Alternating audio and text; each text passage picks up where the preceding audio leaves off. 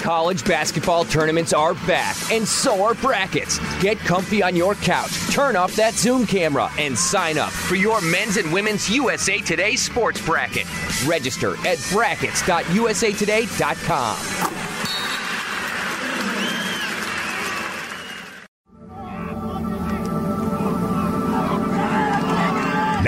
Here we go. It's another big week in the N F L for the Denver Broncos.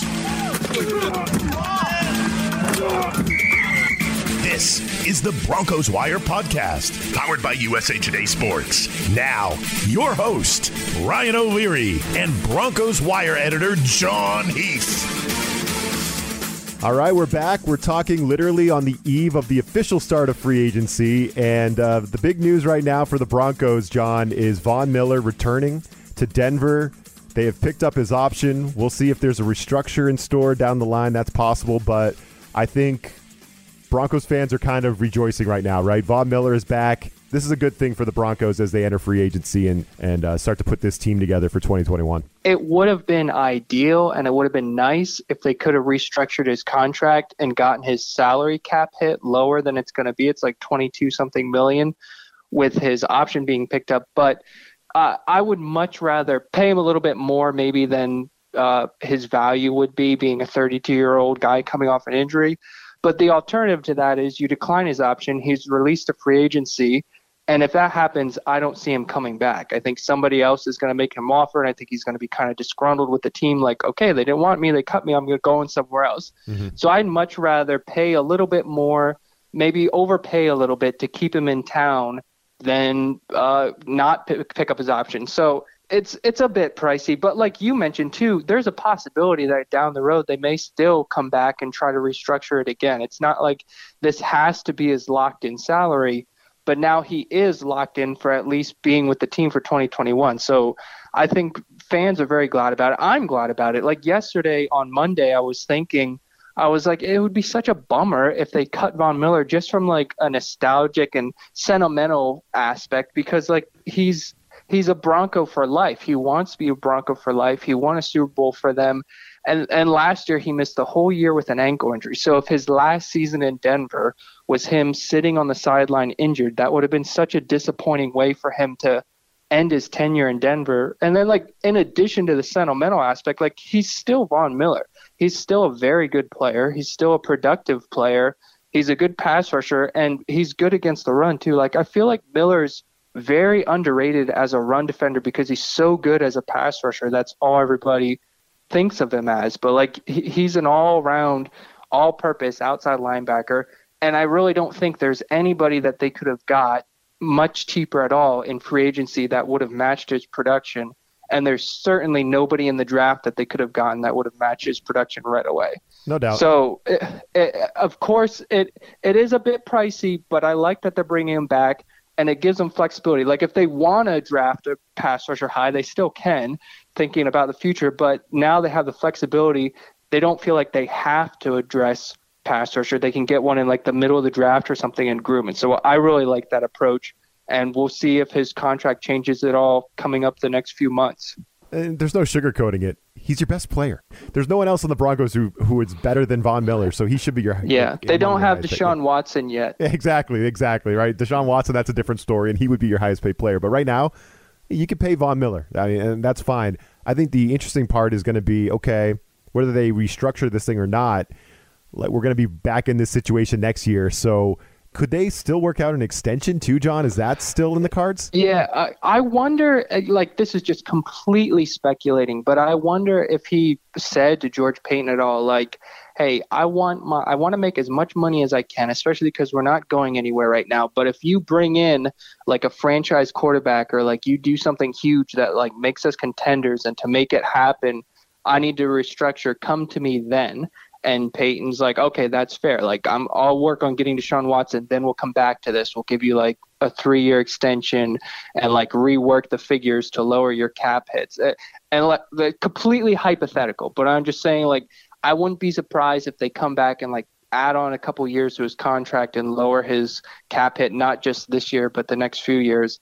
And if, from Miller's perspective, if it doesn't look like they're going to contend, there's no reason for him to be willing to take less than what they agreed to pay him in his contract, because he's he's still a good uh, edge defender, and somebody's going to pay him. Like, if he becomes a free agent next year and the Broncos, like, don't have their franchise quarterback or whatever, and they're like, all right, Von, we're not paying you that much anymore, he can just say, okay, I'm walking, and somebody will pay me because I'm still productive, assuming he still is productive next year. I think with the way he works in the offseason, the way he takes care of his body, I have a feeling that he still will be. So it, it will be interesting to follow for sure. You know, the money seems right as well. I mean, Bud Dupree just got sixteen and a half million dollars a year uh, to sign with the Titans. So, you know, you, you'd expect Miller to be a little bit higher than that, right? So it's not like the money is terrible, and it's not like yeah. the team is, is completely handcuffed, because Denver, as you wrote on Broncos Wire, John, they still have more than twenty-two million dollars in cap space remaining. They still have money to make some moves. And the Broncos have have made some moves within the last day or so. We're kind of reacting in real time to it. We're we're wrapping our heads around these moves, John, it, kind of in real time. They re-signed uh, Shelby Harris, which I think has got to be another move that uh, pleases the fan base. And they signed corner Ronald Darby to a three-year deal as well. So they shelled out some money for Darby. Three years. It's a thirty million dollars contract, almost twenty million dollars guaranteed. And this is a position of need for you. I know you were high on them going after a corner. I'm not sure if Darby was on your list. What do you think about this move? Yeah, I like Darby. He once in on my list. I made a free agent list of cornerbacks on Broncos Wire of guys I thought they could target. And, like, I thought of him, but I didn't include him because when he was a free agent a couple years ago, to my knowledge, they didn't go after him. Like, I didn't hear anything about them being interested in him.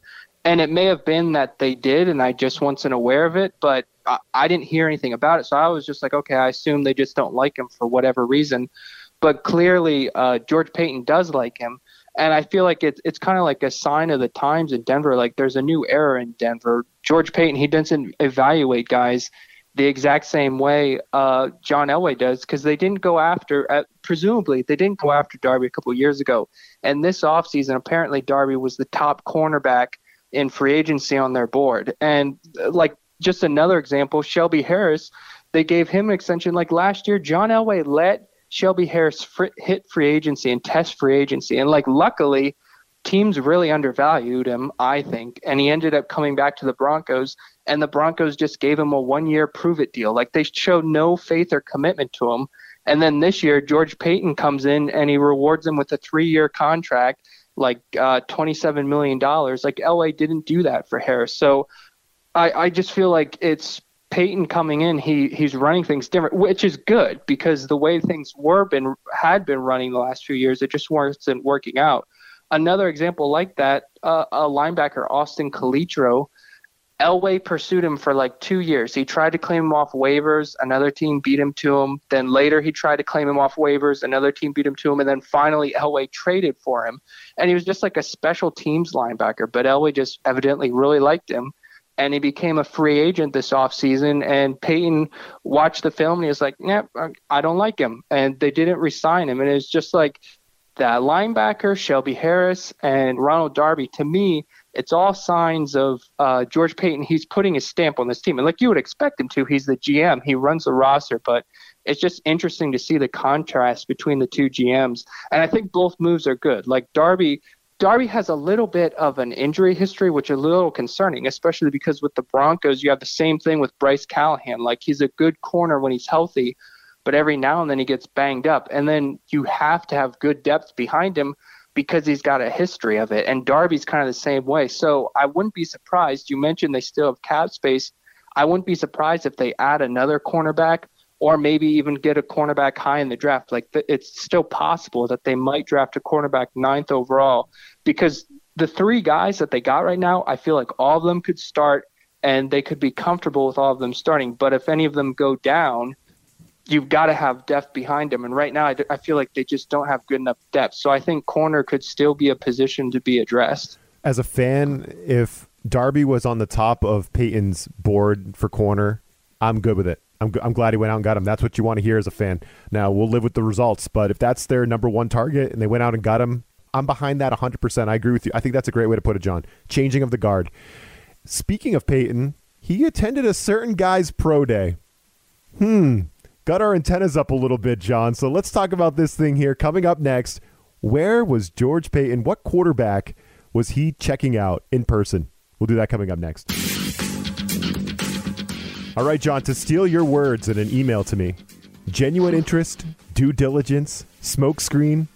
I think the next steps the Broncos take could be revealing. And what who, what are you talking about? The quarterback position, of course. This is an ongoing theme of the Broncos Wire podcast. We're always talking about the quarterback, always talking about potential replacements for Drew Lock. You know, that's one of my favorite topics.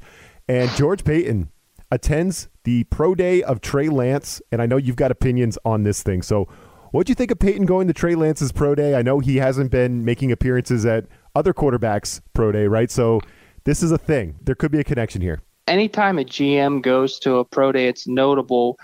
Like a couple years ago, Elway, he went to he went to a Missouri game to watch Drew Lock in person, and then he was at the Pro Bowl and watched Drew Lock in person, and he just you could tell that he fell in love with Drew Lock. And it's it like it doesn't guarantee anything. It doesn't mean that Paton is in love with Trey Lance, especially because he has said that he likes to evaluate quarterbacks in person. So it may just mean that he's just doing his due diligence. Like that, that is a possibility. And I said the Broncos' next steps this offseason, I think, will be revealing, because if Paton goes to Ohio State's pro day, and if he goes to B Y U's pro day, and uh, like Alabama's pro day and Clemson's pro day, then I'll be like, okay, he's just looking at all the top quarterbacks in the draft, whatever. But if Lance is like one of the only top four quarterback pro days that he goes to, I might be like, okay, this is kind of interesting. Like he's he seems to be really taking a close look at him and not the others.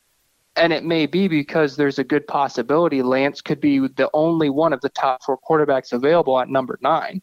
Or it could also be that Lance wants it to appear that he has genuine interest in him because Lance could be there at number nine. And if there's a Q B needy team below the Broncos that want to think if they truly think the Broncos are in Atlanta at number nine, they might be willing to trade up and give the Broncos a couple picks. Like the Patriots, they just a couple of days ago, they gave Cam Newton a one year extension. And to me, someone like Cam Newton, I think, would groom uh, Trey Lance really well. Oh, and don't, if the Patriots, don't tease me, John. Don't tease me. Don't tease me. But if the Patriots feel that Paton really likes Lance and could take him at nine, they might be willing to trade like their first round pick, maybe a first-round pick next year, or like an extra second-round pick, like whatever it may be. If the Broncos can use perceived interest to move down and get good or get more picks and then also get a good player, I think they would love to do that. So it may be a smoke screen. It may be due diligence. It may be that he's truly interested. And I think another way that we could kind of read into it a little bit is what kind of quarterback do the Broncos bring in this offseason? The, we're talking now on Tuesday, and there there seems to be like a run on veteran quarterbacks. Uh, but if if the Broncos gets, like, I think Andy Dalton just got a deal. Yes, I think poor, Tyrod the poor, Taylor. The poor Chicago Bears. And I just want to say my sympathies to Chicago Bears fans out there. Oh, my gosh. Dalton's a yeah. Chicago Bear now. Go on. And Ryan Fitzpatrick, you're you're good. Ryan Fitzpatrick got a deal. So those guys aren't options, but like that type of quarterback, if the Broncos bring in somebody like that, I would think, okay, they're probably bringing someone like that to push and mentor Drew Lock. But if they, Tyrod Taylor's off the market, but if they had gotten someone like a Tyrod Taylor, or if they traded for someone like a Marcus Mariota, somebody that like, like again, like in the Cam Newton kind of a quarterback that you are like, okay, somebody like that could really groom Trey Lance well, then I would be like, okay, why are they bringing in a mobile quarterback like this? That's a dual threat. I would be like, hmm, I wonder if they're truly thinking about Lance at number nine. And like Drew Lock is like Lock is mobile himself, but it's different. He's not he's not to the extent of Trey Lance at all. Like he did not rush for the amount of touchdowns Lance did. Like Drew Lock is not a Cam Newton, and Trey Lance is not as big as Cam Newton either. But I feel like between those two, Trey Lance is much more Cam Newton than Drew Lock is. So anyway, my point is like the profile of quarterback, assuming they do bring in a veteran quarterback, if they bring in a veteran, the profile of that quarterback, I think, could give us a tip of are they leaning Drew Lock, are they d- d- leaning Trey Lance, or whatever the case may be. So it's something interesting to follow for the next few weeks for sure leading up to the draft.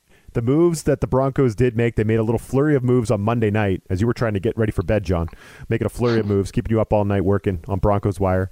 And, uh, you know, obviously you're going to be excited about Von Miller. You're going to be excited about Shelby Harris. If Ronald Darby was a target for then, I, I like that they went, got him off the market, go get him. I like that. One move I didn't love and I don't understand is Philip Lindsay. I know you're a Philip Lindsay guy, John. Now, the Broncos place an original round tender on Lindsey, which can't be used all that often, John, because I've barely heard of the original round tender. I've never heard of this thing. But it basically means, and correct me if I'm wrong, because you're the expert here, but it, it basically means the Broncos can match any offer that Lindsey receives. But if they don't, Lindsey's new team won't owe the Broncos any compensation like they would if they placed a second round tender on him or, or you know, something of the like. So they're literally letting Lindsey set his own market and will have to make their decision from there based on what offers he receives. And you're risking losing this player who I think is a cheap, good Bronco. And I know you love this guy. And there's a lot of uncertainty with Melvin Gordon and his offseason stuff. So why are they dinking around with Phillip Lindsey? Like, they might lose this player, and I don't like it. We just saw Devontae Booker, an ex-Bronco, sign, what was it, a A two-year, six million dollars deal with the Giants or something to the like there, three million dollars a season. You could easily sign Phillip Lindsey for something like that, or at least place a tender on him so if he leaves, you you get some compensation back. But it sounds like, I don't know, this is a confusing way to go about it. I don't like the move at all. I think it shows that George Paton does not value Phillip Lindsey at all, and I think it shows that George Paton is absolutely fine with losing him. Yeah. Like, I think George Paton doesn't mind if they lose him. And, like, he's a fan favorite, and like you said, I like him, but part of it is because he's a Denver guy and stuff. But from a pure football perspective, I kind of understand why Paton doesn't value him that much, because he's not a very good pass blocker, and he's not even that good of a receiver. So he's somewhat of a limited running back, and he's been a little dinged up. So I I get that Paton doesn't love him, but I was surprised, just like you were surprised. Like like you mentioned, they're going to get nothing for him if they don't match and offer someone else, someone else. And the original round tender that they gave him, it's like two something million dollars, and a second round tender is like three something million dollars. So literally, for just one million more, they could have guaranteed that if they lost him, they get a second round pick back. And instead of that, they'd rather just save one million dollars. And I know, like, it's a salary cap league, and the salary cap is lower than usual this year because of COVID and stuff. But like, one million dollars, come on, like, you can afford to give Lindsey one million dollars to and ensure that I, yeah. he stays with the team. And I think he's worth and the it. Fact, I think he's worth it. Like, it's. It's going to be debated, and fans are going, pundits are going to debate if he's worth it or not. But clearly, Paton doesn't think that he's worth it. And I think this definitely shows that the Broncos are definitely going to draft a running back. Because like you mentioned, Gordon has an uncertain future, but even say he comes back this season, I think he will be back this season. Next year, he's going to become an unrestricted free agent. And just say Lindsey has no market at all and the Broncos keep him, he'll be a free agent again next year. And they showed this year they don't view him as like a long-term option. They certainly don't view him as a workhorse option. So the Broncos got to think about the future of the backfield. And Paton, he was with the Vikings for fourteen years, and during that time they drafted seven running backs. Interesting. And he once, good, good point. He wasn't the general manager, so he wasn't like calling all the shots, but he was part of a front office that on average drafted a running back every other year. So I feel like that trend kind of tells you how he viewed views drafting running backs. And with Lindsey, he may be out this year. Gordon, he probably won't be re-signed next year. I think that definitely says they're drafting a running back. When they draft a running back, I don't know, but I think it's definitely a position to add to their draft needs. And I, I completely get what you're saying about Lindsey. Like, I was very shocked, and I know a lot of fans are upset about it, but I think it just shows, like, Paton, he's coming in, he's putting his stamp on the roster. The guys that are not his guys, they're on their way out. I just felt like I could live with Phillip Lindsey at three million dollars a year. I, I just I have no problem oh, yeah, with that. Yeah. I feel the same way. Yeah. Like, it's literally one million dollars more. A yeah. second round tender is just like three something million. Like, he's really not worth three million dollars. I like, my thing is, what are you using that three million dollars for? Like, what's that going to be the difference? And maybe it will be the difference, and I'll have to eat my words. But Deshaun Watson, yeah, they're saving it for yeah, they're saving okay, it for yeah. something. Then we can if get on board. If it's one million dollars for Deshaun Watson, I sign off on it. We need every one hundred percent. Penny we can get, John. No, yeah. I and but I but you have to get it. Like, yes, the best thing to do at the running back position is to draft running backs and pay them those crappy rookie deals that you get running backs yep. on, and they outperform their deals, and then you can build around them in other areas. And that's just a great way to go about it. It's kind of like what the Packers did with Aaron Jones.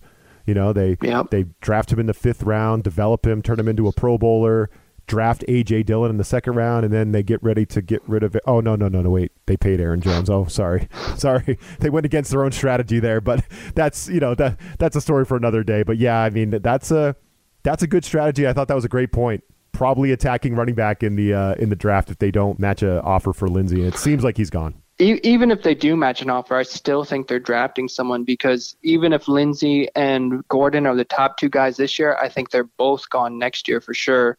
And it there's there's a decent amount of decent running backs available, and it seems like there hasn't been much of a market for them so far. Maybe it'll heat up in the coming days. So I'm not so sure that like teams will be throwing money at Lindsey, but I think probably somebody will be willing to pay him, just like you said, like three million dollars or something. And if the Broncos weren't willing to give him a second round tender worth that much, I don't think they would match an offer from someone else for that much. So I definitely think he's probably out, especially because I think Lindsey, he's going to be so mad about this. Like, he was born and raised in Denver, grew up in Denver. He was a Broncos fan, big Terrell Davis fan. And the Broncos, the year Philip Lindsey came into the draft, they drafted two running backs, including one in the seventh round. So they could have picked Lindsey in the seventh round. They passed on him. And then after the draft, they wanted to sign him as an undrafted free agent. And even though he grew up a Broncos fan, he was so mad at them for passing on them, he wanted to sign with the Ravens instead. Hmm. And his mom talked him into staying in Denver. He's like, she was like, just stay here in your hometown, play for your hometown team.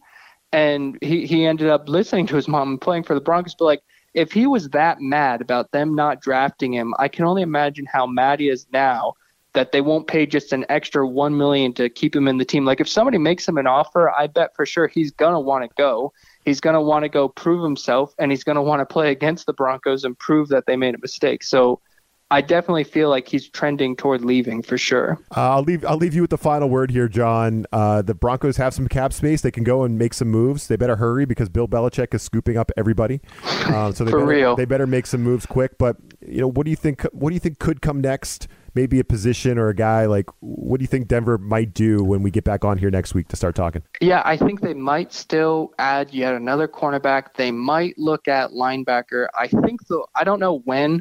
It may let it drag out to, like, roster cuts later, but I think at some point they're going to want to add another quarterback in free agency. If the, well, even if they do draft someone, I think they're going to sign a quarterback. So quarterback is a position to watch. Corner, I think, still could be a position, and linebacker could be a position to watch.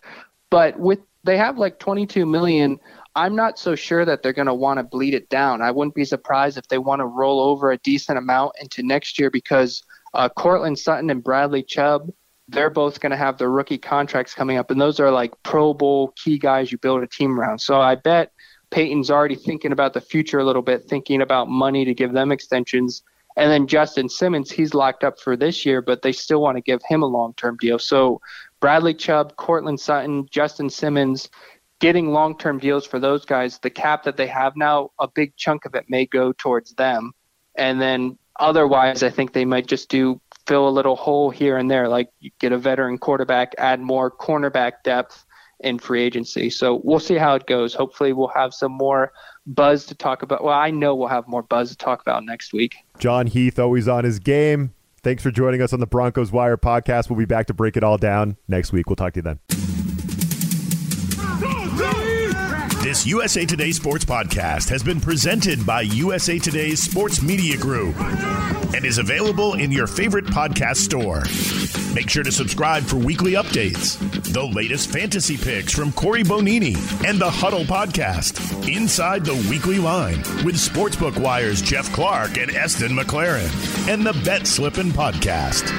We'll see you again next week.